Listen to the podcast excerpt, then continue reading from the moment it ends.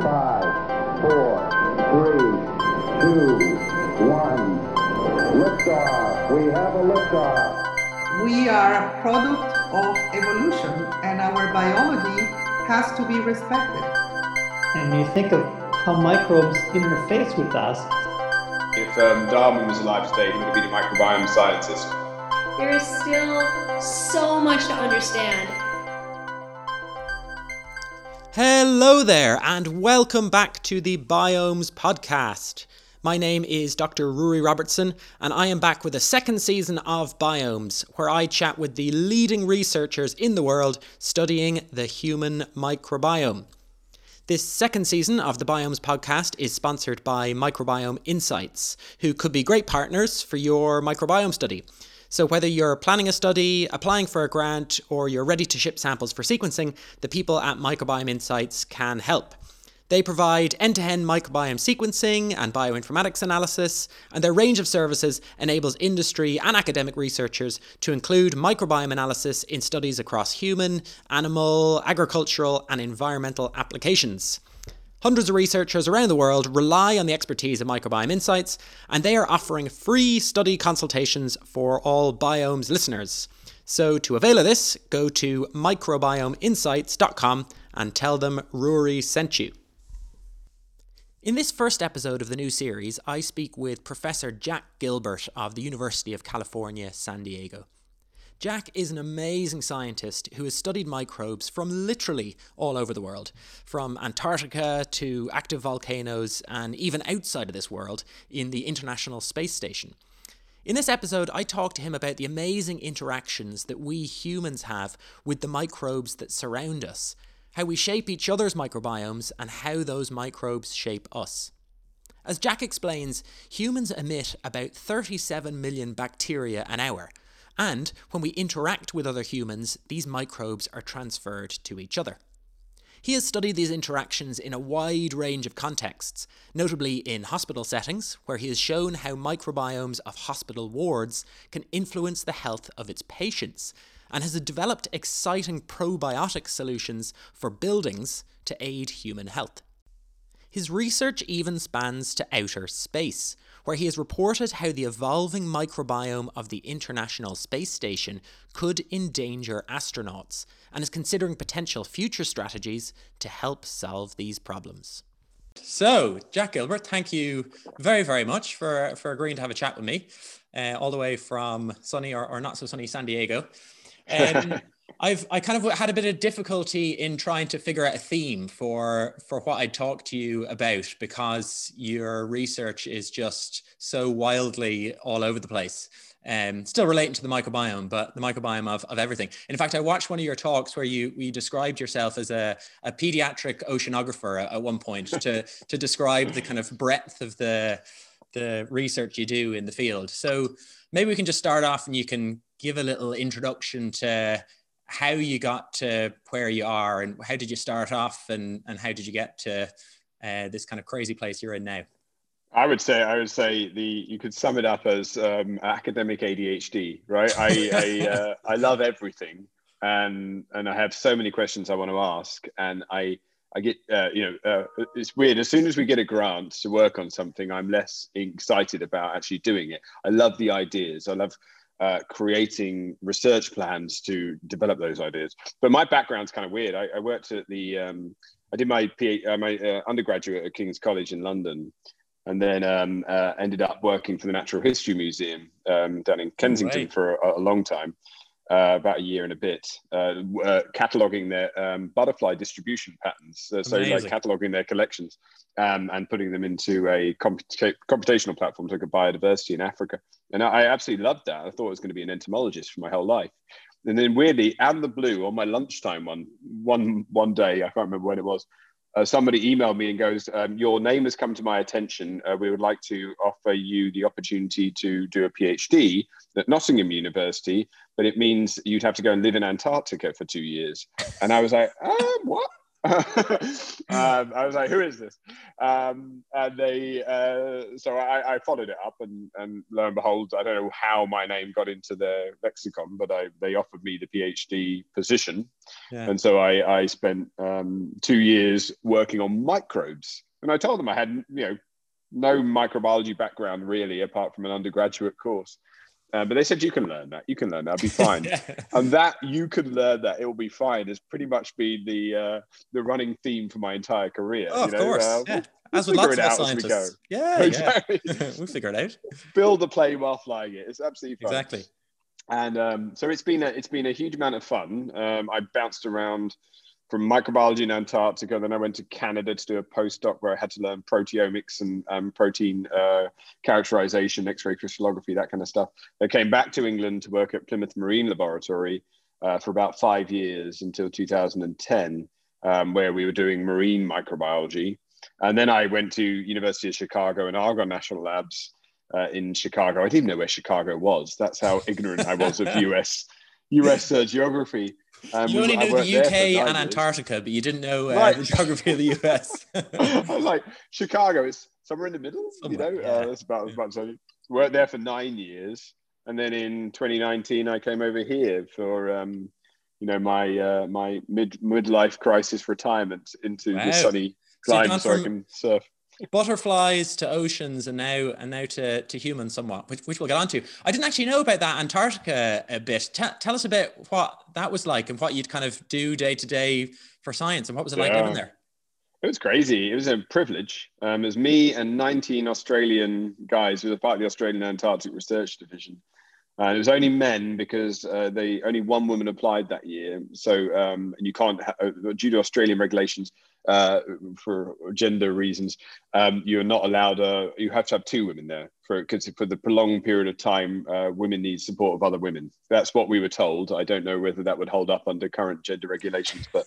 Um, uh, so it was it was very isolating from that perspective. I was very young. I was 22 when I went down, um, and uh, I, yeah, it was it was a crazy experience. And my, my basic role there was to find bacteria that bind ice, bind onto ice, and stop it from growing. Right. So these ice inhibition bacteria. Mm. Um, and that's a beautiful story. I actually got to go back to the lab which I worked on um, during that period. I got to go back and see their work because my um, uh, supervisor was retiring.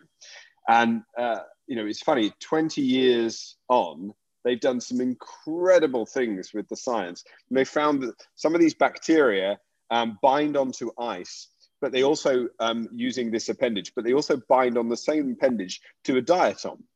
And if six of these bacteria bind onto a diatom, they can use their flagella to swim the diatom up to the surface of a lake, bind onto the ice on the surface where there's light and nutrient rich water to feed the diatom. The diatom then produces sugars, which they consume. I mean, no how insane is that? That's so no cool. Way. Bacteria hijack their own power plant facility and then take up to the top of the lake. And that that's what blew me away is it took 20 years to uncover this, right? And I just started it by finding this bacteria in this lake. Right. Um, and you know, and you realize you're just part of a cog in a machine in academia, right? Yeah, and, exactly. You know, yeah. there were 15 other postdocs and graduate students, you know, galore followed me and did all this incredible work and I, I, love that. I love being part of a larger story. I never Amazing. really wanted to be, you know, the leader of X, Y, Z. I always wanted to be part of a larger story, a collaborator that can build up this amazing body of knowledge. Right. So I guess, yeah, long way of saying I love doing everything and I love being part of everything and collaborating yeah. on everything. And that's it's it's stood me in good stead so far. Well, you say that you love only being a part of it, but really you were a, a leader in one of the big kind of things you're known for is the, the Earth Microbiome Project. And you're you you led this to try and catalog um, you know, living microbes in in huge number of environments all around the world. You, you were not not to try and blow your trumpet or something like that, but you know, you are were like Darwin trying to, you know, systematically catalog, you know, microbes which we don't know enough about uh, in all kind of regions of the world. So tell us a little bit about that, and you know how close are we to you know getting to where Darwin was in in his day? Well, I think I think you know we we uh, if, I, I always say if um, Darwin was alive today, he would have been a microbiome scientist, right? Yeah, and, uh, yeah. for me, that that um, that holds true because microbes and their uh, potential to um, evolve and adapt and uh, you know and, and, manage the environments around them, they're phenomenal, right? They are just incredible.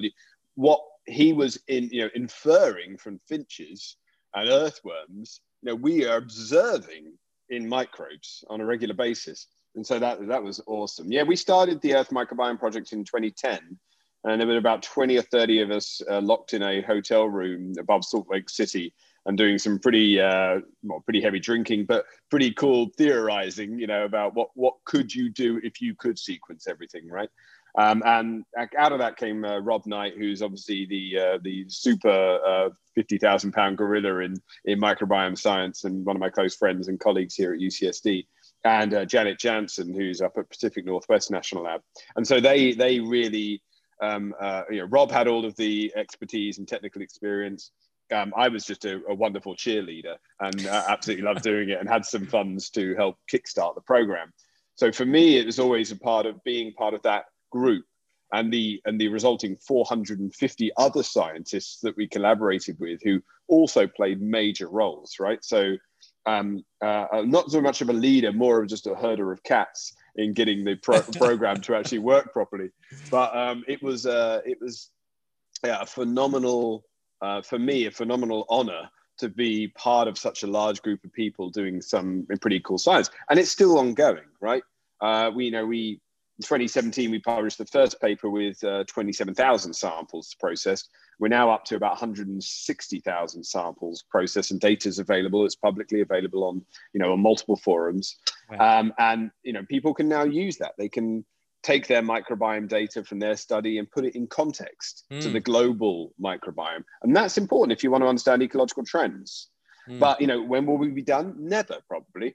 Um, because microbes are evolving. And our main goal is to understand how they interact mm-hmm. with each other, how they manipulate their environment, and what that actually means um, for you know for the globe and how the globe is responding to the current crises wow. such as climate change which are affecting it yeah and so yeah we, we're in we're in a continuous discovery pipeline and I think Darwin would approve of that, right? Yeah, I, I definitely think so. Reach a finality. so give us give us a few examples of the kinds of cool places that you have data from in the Earth Microbiome Project. You know, where is the equivalent of Darwin's Galapagos Islands, where you have this huge diversity that you you, you didn't know much about before? What are the kind of cool places? I mean, you know, this is what's this is what's fascinating for me. And we did a lot of work on this in, uh, you know, uh, two, 2008 to 2011, approximately, so about a decade ago now. Um, and uh, we we actually found out one of the most diverse places on the planet um, if you look at it from the data, is actually the English Channel, which makes no sense. It's totally irrational. but when we sequence really deeply in the English Channel, really? you find all of the microbes, more than 60% of all of the bacteria we observed in any other environment in the ocean globally, right?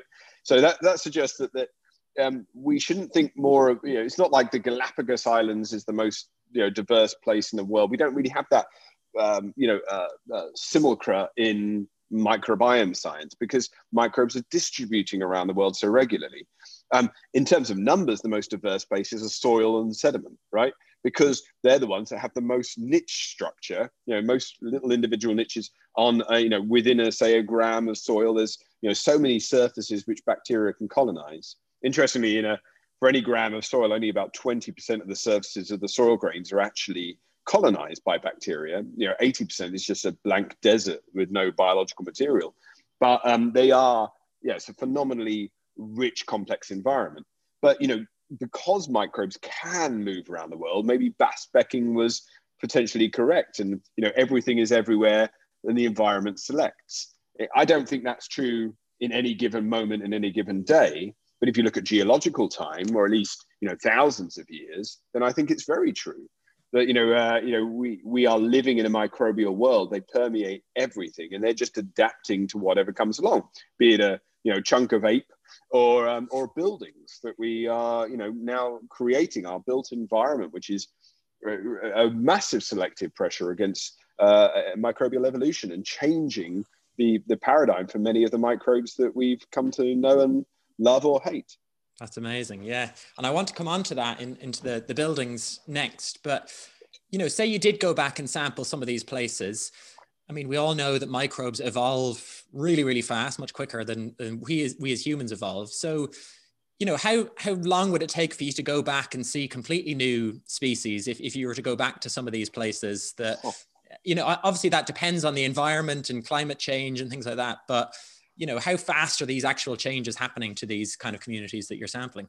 Oh, I would, I would argue um, uh, we, we would have to define the parameters of your well, investigation, yeah, yeah, right? Exactly. What's the species? Well, there you go. Yeah, it depends. you know, like, uh, um, if I, if you take, say, the, a hydrothermal vent, you know, we see a very, very selective environment, high, high temperature, high pressure, zero light, um, uh, you know, um, lots of sulfur, so lots of sulfate reducing potential, right?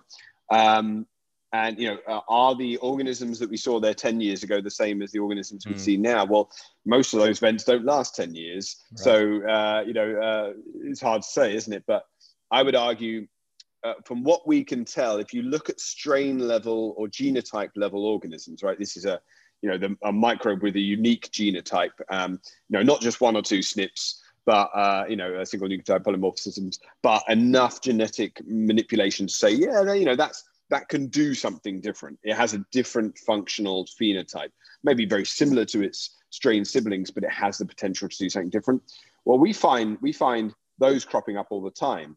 When we looked um, in uh, 2018, 2017, uh, we started this project in 2010, but we were looking at uh, the oil pollution that came out of the Macondo wellhead explosion mm. in the Gulf of Mexico in 2010. And we found that the genetic uh, diversity of the microbes in the sediment that were responding to the uh, the Macondo oil head explosion was phenomenal. A lot of these of uh, these bacteria, the genotypes, were found all over the Gulf of Mexico. We could find them in sediments that had no oil associated with them whatsoever, but they were very low in abundance. And then around the oil head, they became super abundant. And each one had a mm-hmm. unique adaptation to degrading one type of polyaromatic hydrocarbon, right? Really? So they were like they were nibbling, mm-hmm. nib- each one was nibbling away at different parts of the crude oil which had seeped out. And, and that to me was was crazy. You know, these guys are hanging around waiting for something to happen. But you know, each one of them is also undergoing genetic mutation and therefore has the potential to mm-hmm. alter its phenotype in response to the world around it. And that's the beauty of of microbes, as you said. That's phenomenal. That's brilliant. So you moved on then you kind of looking at the kind of the bigger environment all around the world and then you you kind of wanted to start looking at closer to home uh, and honing things in a bit and and you've some, published some really interesting stuff on um, the microbiomes within the buildings uh, around us in various different settings um, one of which is in uh, hospitals and I know there's some really interesting anecdotes and studies showing how the microbiome of, of the hospital buildings can actually influence infection rates in, in patients. And tell us a little bit about that and, and why the kind of microbiomes of, of hospital buildings might actually be important for the humans within those, uh, those buildings.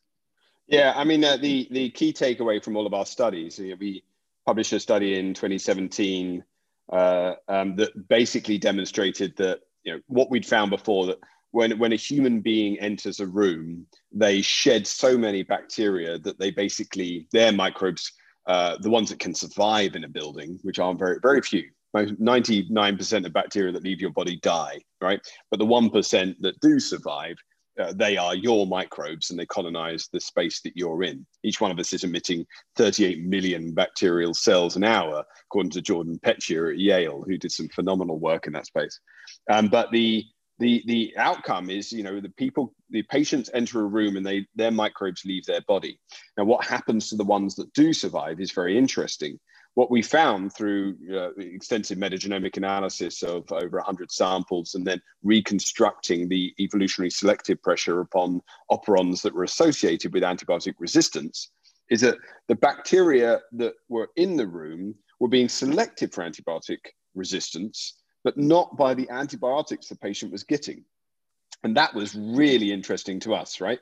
So uh, it didn't matter what antibiotic the patient was receiving, the organisms were being selected for antibiotic resistance genes that had no relationship to that antibiotic. And we hypothesize, mm, based on the evidence that we received from there and, and recent studies that we've been doing that haven't been published, that the bacterial operons that are associated with antibiotic resistance are also associated with survival in extreme environments. Right. So you've got things like Staph aureus, um, strep pneumoniae, uh, Pseudomonas aeruginosa, and they're leaving the bodies of these patients, ending up on cold, dry, um, you know, harsh surfaces uh, where there's virtually no moisture. And they're surviving, but they're surviving on the edge of survival. Mm. And so the you know the selective uh, the selective pressure of that survival uh, environment is also enabling these, these organisms that just so happen to contain antibiotic resistance genes on those operons to survive and thrive, right? Mm. Well, thrive is hard, but they're definitely surviving. Yeah. And, and so the, the potential for those to recolonize people who are susceptible is great, right? And so we, we're doing a double whammy. You know, we're working with people who develop phages uh, to kill off the bugs inside the patient, hmm. but we're also working on people, uh, sorry, on strategies to um, alter the building environment, potentially by adding bacteria back in, Bacillus uh, subtilis spores, for example, to just saturate the environment with good bacteria or you know benign bacteria yeah. um, that can outcompete these bugs that can survive when they leave our body in that space. So that's it's biological control in a hospital. Yeah, and we, we, we think that's much better than sterilizing everything. Because if you sterilize everything, the patient, the patient doesn't stop emitting bacteria into the environment. Mm. So if mm. you sterilize a surface, two or three minutes later, the patient's bacteria have recolonized it. Yeah, and, and so it's impossible. There's, there's evidence that. of that, isn't there? I, I'd read some interesting anecdotes at least anyway that hospitals that had installed this kind of antimicrobial flooring you know hoping that it would reduce infection rates but actually it, it increased infection rates because it kind of right le- led to those those bacteria well it can select yeah. yeah. the bugs as you pointed out earlier the bugs find a way yeah you know, it's like very michael crichton you know the life will find a way but microbes do they they find a way around um, what we're trying to do i mean I, I often say look the if you really, really want to be super sterile, the best thing to do would be cover every surface in copper, right? you know, it's very hard for microbes to evolve a mechanism to, you know, to, to, to survive or resist, you know, copper oxidation the, from the, the divalent metal ion getting into the. It's just it will it will, should wipe out everything, right? But you know, covering the entire surface of a hospital in copper would be incredibly expensive, uh-huh. and almost and potentially you know, um, well, um, and may, you know, you don't know, but it may lead to resistance. It would be crazy if it did. But you know, that's that's the exciting piece. So we need other solutions. Things are working quite well, but we need other solutions to right. these problems.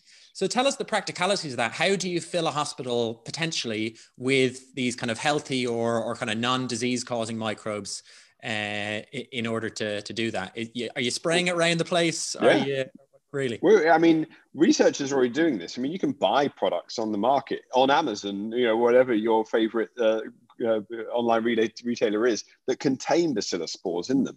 Um, so you can you wash your home with bacillus spores if you want. You know, these are just standard cleaning products, spray bottles, you know, uh, floor cleaners, and and and it, the issue is we just don't have a huge amount of evidence to suggest it actually does anything. Hmm. Now, there is a group in Italy and one group in Florida that have done uh, limited clinical studies and demonstrated that the addition of these bacillus spores compared to standard cleaning tends to reduce the abundance of antibiotic resistance genes in the environment, right. but um, they're very small. Now, we're doing much larger studies, replicated at a much larger level to demonstrate its efficacy, we hope, right, um, as a potential strategy but it's um, it's it's one in a tool, a box of arsenals. One one that is interesting is we've also just recently demonstrated that SARS-CoV-2, like the flu virus, binds to the outside of some of these bacteria, which can survive in the outside of the uh, of the body, right? So if you think uh, if SARS-CoV-2 um, uh, finds its way into someone's lungs, and that person has Staphylococcus aureus in there, and the SARS-CoV-2 can bind onto the outside of Staph aureus, then when both of those are released into the environment, um, the SARS-CoV-2 can survive longer outside the body um, on cold, dry surfaces because it's bound onto this bacteria, which can also survive, right? And then if that's re-inhaled, the bacteria finds a, a, neat little way of getting back into the body because the SARS-CoV-2 can help the bacteria to invade human cells because you know the lock and key mechanism of the spike mm. protein. But it can also and it can also help the uh, the virus because then the the body goes into paraplisms of uh, of uh, immune response to deal with the SARS for the Staph aureus and leaves the SARS-CoV-2 alone. No, and so there's a great researcher, uh, Jason Roche, um, at St Jude's Hospital who is do, who did this work in um, in flu and demonstrated it quite effectively that flu rate it, flu transmission is much greater if um, uh, ferrets have uh, particular types of bacteria in their lung um, because of this transmission potential. And we're now demonstrating that in, um, in SARS-CoV-2. And it, so it may be that, you know, if, if a SARS-CoV-2 Staph aureus conjugate lands in an environment flooded with bacillus spores, it may not survive and may not have the greater potential to cause transmission. And that, so we think there may be benefits even to the current pandemic of doing this. And that's wow. exactly what we're researching now. Wow, amazing. So how does that work then? So we've, we've kind of we're kind of honing in on ourselves here. We started like Earth and hospital, and now we're coming a little closer to home in in the home itself. You know, I made you choke in your tea. Give you a minute. um, yeah, sorry about that. No, no, you're all right. You're all right. It's the thought of all these spores and everything. Um, so y- you've looked in the home as well. You've said that we're all emitting 30 million cells an hour, or, or whatever is it, uh, when we go into a room. So how much of that then in a confined environment, like in a home, is actually transferred from individual to individual? So say I have a new roommate that comes in and lives with me. You know, am I actually transferring that much? And, and how is that transfer happening? Is it airborne? Is it through surfaces? Um, you know, how, how much are we kind yeah, of? it's a really good question. Yeah, when we look at when we look at um, say people that become roommates, um, there is a certain degree of microbial exchange. And we looked at this in Air Force cadets. So these are people who come from all over the country to a Air Force Academy. Sorry, the T really did a number on my uh, my larynx. It's all right. T is very dangerous. and um, they came from all over the country. They stayed in, and you get these. They, they stay in um, a duplex room, right? So the room has like it like a, um, a, dormitory in a in a university. It has uh, two beds, um, two tables, and they they use those rooms. But they all eat the same food because it's the military. They all do the same exercise regimen. They all have the same haircuts. They all wear the same clothing. It's very, very prescribed. And in that study, which uh, uh, was led by the military, um, we we noticed that people, these these young, very healthy people, tend to only exchange about five percent of their microbes. So they'll only become about uh, three to five percent microbially similar, right? Mm. Otherwise, most of the microbes just mixed in the environment.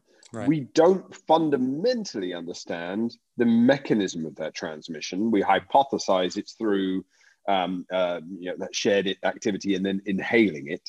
On your skin, um, know, any microbial contamination, let's call it that, that you pick up can easily be washed off with hand washing, right? And then mm. your own microbiome will bubble up through the skin, the depths of your skin to the back to the surface. For example, if I if you and I shook hands, we did this with uh, uh, for NPR once with um, uh, what's it called? Uh, the the uh, physicist who's the um, on the TV all the time for Cosmos. Um, uh, Neil deGrasse Tyson. Oh, yeah, we had him shake hands with somebody, and then we swabbed their micro their hands uh, every minute for about five minutes. Um, and and you know you can see the uh, the microbial evolution of his microbiome coming back to his hand you know there's a bit of contamination to begin with and then it resurfaces it restructures itself and so there's always this um, if we clean someone's hand the, their skin will come back to their own microbiome and eradicate whatever signature existed previously but you know um, uh, prolonged exposure will be, have a big impact if those two people are physically interacting that changes everything entirely. Um, swapping saliva, as it were, um, and uh, physical conjugation can have a, a dramatic effect uh, leading to a higher degree of similarity. But even married couples uh, will retain unique microbial identities over you know decades of cohabitation. And so there is a there is an element there that um, that your microbial self stays who you are. You just swap a certain amount. Right. right. But a great, you know, Rob Knight did a wonderful study once where he looked at couples uh, living together that either had dogs, or babies, or or nothing And couples with a dog were more microbially similar to each other, i.e., they shared more of each other's bacteria than couples with a baby or couples without a dog. Really? Um, so there's a there's something else going on there that we can't quite tell. Maybe passed through the dog dogs- somehow. Yeah. right, they're super transmitters. You know, like a great vector for microbial transmission. We don't know, but yeah, it's that that that kind of uh, understanding of where how the microbes are transmitted. is something we we it's very hard to determine, Right. Yeah. even even in animal models, right? Um, because hard to track the movement of all of these Mm. microbes. Mm. We use mathematical algorithms to do it, but they're not perfect. Right. That's interesting. So you, you kind of retain a lot of your own microbiome. So presumably there's something ingrained from earlier in life that, that forces you to kind of have your own microbiome, or maybe not earlier in life, just something about your body that that brings it back.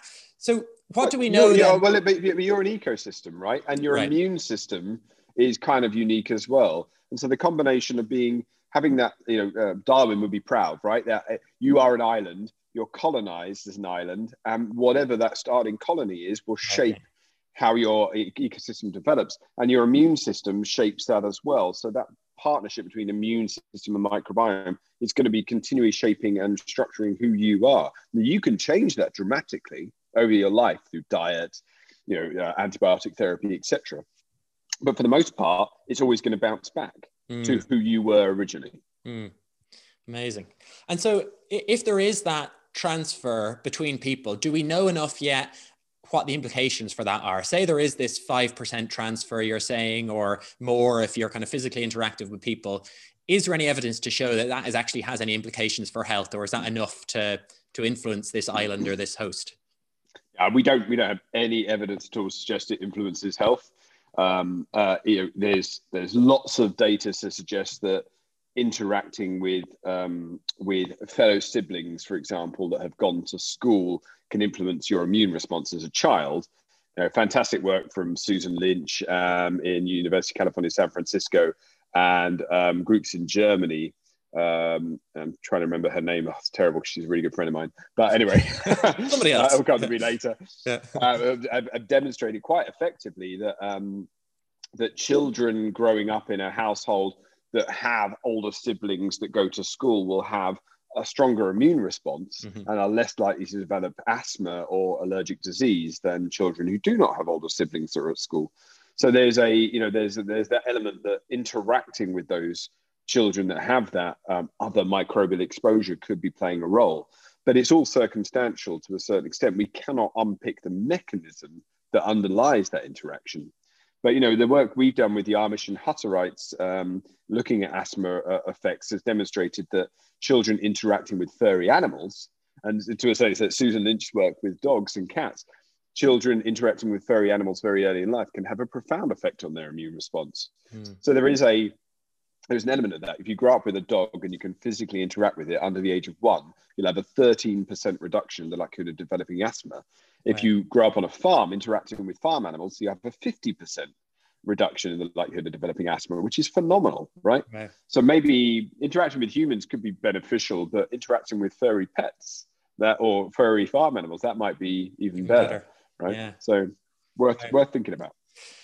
And so one of these other kind of unique environments you, you've looked in, you know, we, we know that if we have exposure to animals, we have exposure to other people, that's probably a good thing, you know, kind of increasing this diversity. But there's some cases where people are, um, you know, exposed to a limited environment, one of which I suppose is the International Space Station, which I, th- I think you've looked at as well. And that I Yeah. suppose is a really unique environment to look at because these people are in a confined space for six months a year with only, I think, five other people um, and not any real exposure to, to the outside world and these other external organisms that you're talking about. So, what happens there? We know there's long term implications for health uh, for these people. Maybe not long term, but there is implications for when they come back. Yeah. Some of that to do with their changing microbiomes, or how much do their microbiomes change when they're up there? We're trying to understand that, right? And it's really complicated. And the, the complication is these are really small groups of humans. Um, and so we don't have any statistical power to actually assess what's going on. So all of the human studies actually on the International Space Station are really limited and really hard to actually infer anything from. However, you know, um, our main interest is is does the environment shape microbial evolution? And so, you know, we currently have we, we're sending up um, uh, more um, materials up to the International Space Station a couple of months' time on a SpaceX um, uh, uh, um, resupply uh, because we want to do time lapsed uh, or time lapse observations of microbial evolution in that space. We already know that if we space fly isolates of fungi or bacteria and we bring them back down to Earth, uh, they'll be more pathogenic than the same organism that just stays on Earth wow. for the duration of that exposure, right? So, um, you know, if we infect nematodes with those bacteria or fungi, they more nematodes die if the organism has been space flown. We don't know why, though, right? We uh, we, however, hypothesized that the combined effect of being in this cold, dry, harsh environment uh, maybe combined with more radiation exposure from you know uh, cosmic rays um, and the sun, maybe also zero gravity is somehow shaping these organisms' evolutionary process or their epigenetic process um, in a way that um, has an impact upon their uh, pathogenicity mm. or virulence. Uh, but it, it's you know we, we, are at really early stages of trying to figure that out. So our main issue is, you know, say you got a, a, um, an astronaut and she has to fly to Mars and she's going to be there for six months in a spacecraft, right, with maybe three other people. But she's going to be there also with, you know, uh, 30, you know, uh, 30 to 40 trillion bacteria in her body mm. and 30, 40 trillion in the other ones. And those bacteria leaving her body, ending up in this environment that is shaping pathogenicity. If she does become susceptible to an infection, is there the opportunity for these built environment microbes in the spacecraft to reinfect her because of this heightened virulence activation, whatever's driving it, right? Mm. And so uh, we're really interested in understanding is it possible to ameliorate that? And so maybe taking our bacillus strategy for hospitals and imposing it into spacecraft could be a way of just preventing that from happening by preventing these organisms from ever establishing in the International Space Station. But then the question is, does bacillus mutate into some horrifying, you know, monster spacecraft bacteria. um, I'm currently having those uh, those epidemiological fights with NASA to uh, to say like, you know, no, it's going to be fine. Well, how do you know? Well, I don't know, but you know, it's, it's there's definitely going to be a movie made about that. You know, this uh, mm. scientist who says everything's going to be fine, and suddenly it all. Like, fine. No, no, fine. No, no. We've got space zombies and everything's gone well, crazy exactly. yeah, yeah, yeah. Maybe that. it is worrying. I know there's talk of this kind of like colonization of Mars and, and all these other places, and really that could be our downfall. Is is the microbes that we bring up with us? You know, rather than. Right. Uh, rather than us being the uh, the architects of our own downfall through I don't know. Well, that's why I think we need we need uh, we need to take dogs into space, right? Laika yeah. was the first one; she didn't survive well, we need we need dogs in space with the people. Why can't we have dogs in the International Space Station? They'd love it. Uh, yeah, right. The poop cleanup might be a problem. Floating around. Take, when we go to Mars, we should have dogs there. Yeah, I mean, that'd know, be a great uh, idea. Yeah, yeah, yeah. Yeah, I think Brilliant. it's awesome. All right, well, you can suggest that to NASA now with your one of your next. Uh, oh, I already have. They poo pooed the idea. um, I think we'll leave it that. I don't know. Uh, what do you see? I was, I was, about to kind of ask you what is the future, but I feel like we're talking about the future already with all these space things. Like, what are you? What What are you excited about next? You've done Antarctica. You've done the Earth microbiome. You've done space. You know, what? I'll tell you the two you things I'm most excited about. Right. You know, I, you know, as you can tell, I I generally get very excited about all of it, right? But um, uh, what I'm really, uh, really want to do, we've done a lot of observation for the last 10 years. We've built some phenomenal hypotheses. What I, the two things I'm most interested in doing are precision therapies for humans, right? I really want to get to the stage where um, you know we've identified, say, bacteria release this chemical, this metabolite into the bloodstream of humans. It can be an indicator of disease, but could it also be a therapy? You know, we found certain uh, bacteria release certain metabolites into the serum, which actually alter the allergic response of immune cells in children's lungs and prevent them from developing asthma. You know, so hypothesis, we've got mouse work that suggests it. I really want to get to the stage where we can test that in a clinical trial. Mm. And I, I'm maybe one to two years away from doing that. But if I take this metabolite and I can inject it into children's bloodstreams early in life who are susceptible to developing asthma, can I reduce their chances of developing it? You know, uh, 12% of the US population uh, can develop asthma in their lifetime. That's insane, and right? Growing, and it's, and growing, it's a, probably. Yeah, it's growing, and it's a debilitating disease that we we may be able to prevent. So I'm really keen on doing that. and and you know and, and many other diseases but you know come back to environments you know we're working extensively now with groups like um, uh, one of my colleagues jeff bowman and sarah allard at, at scripps institution of oceanography and colleagues around the world as part of a new consortium we've built up like an earth microbiome focused on mangroves right mm. mangroves suck up all so much more carbon five to six times the amount of carbon as as terrestrial uh, forests and they're nurseries for fish, so they, they're important for re-establishing fish stocks. And they clean up all the pollution coming off the land, so they prevent the degradation of coral reefs. Right. These are incredibly important environments. And so we, we're working to build microbial probiotics, so specific microbial organisms that can be placed into the root systems of, of, planted mangrove trees to promote their growth, to right. ameliorate and remove pollution so we can actually re-establish mangrove forests around the world. And those are just two examples, right? We're translating our science now. Mm. that's what I'm most interested in doing. That's the legacy I'd like to leave when I shuffle off this mortal coil, is that we've actually developed some therapies for the earth and for humans that will actually have lasting impacts on the health of our planet and our populations. Thank you very much for listening to the Biomes podcast sponsored by Microbiome Insights and with me, Dr. Rory Robertson.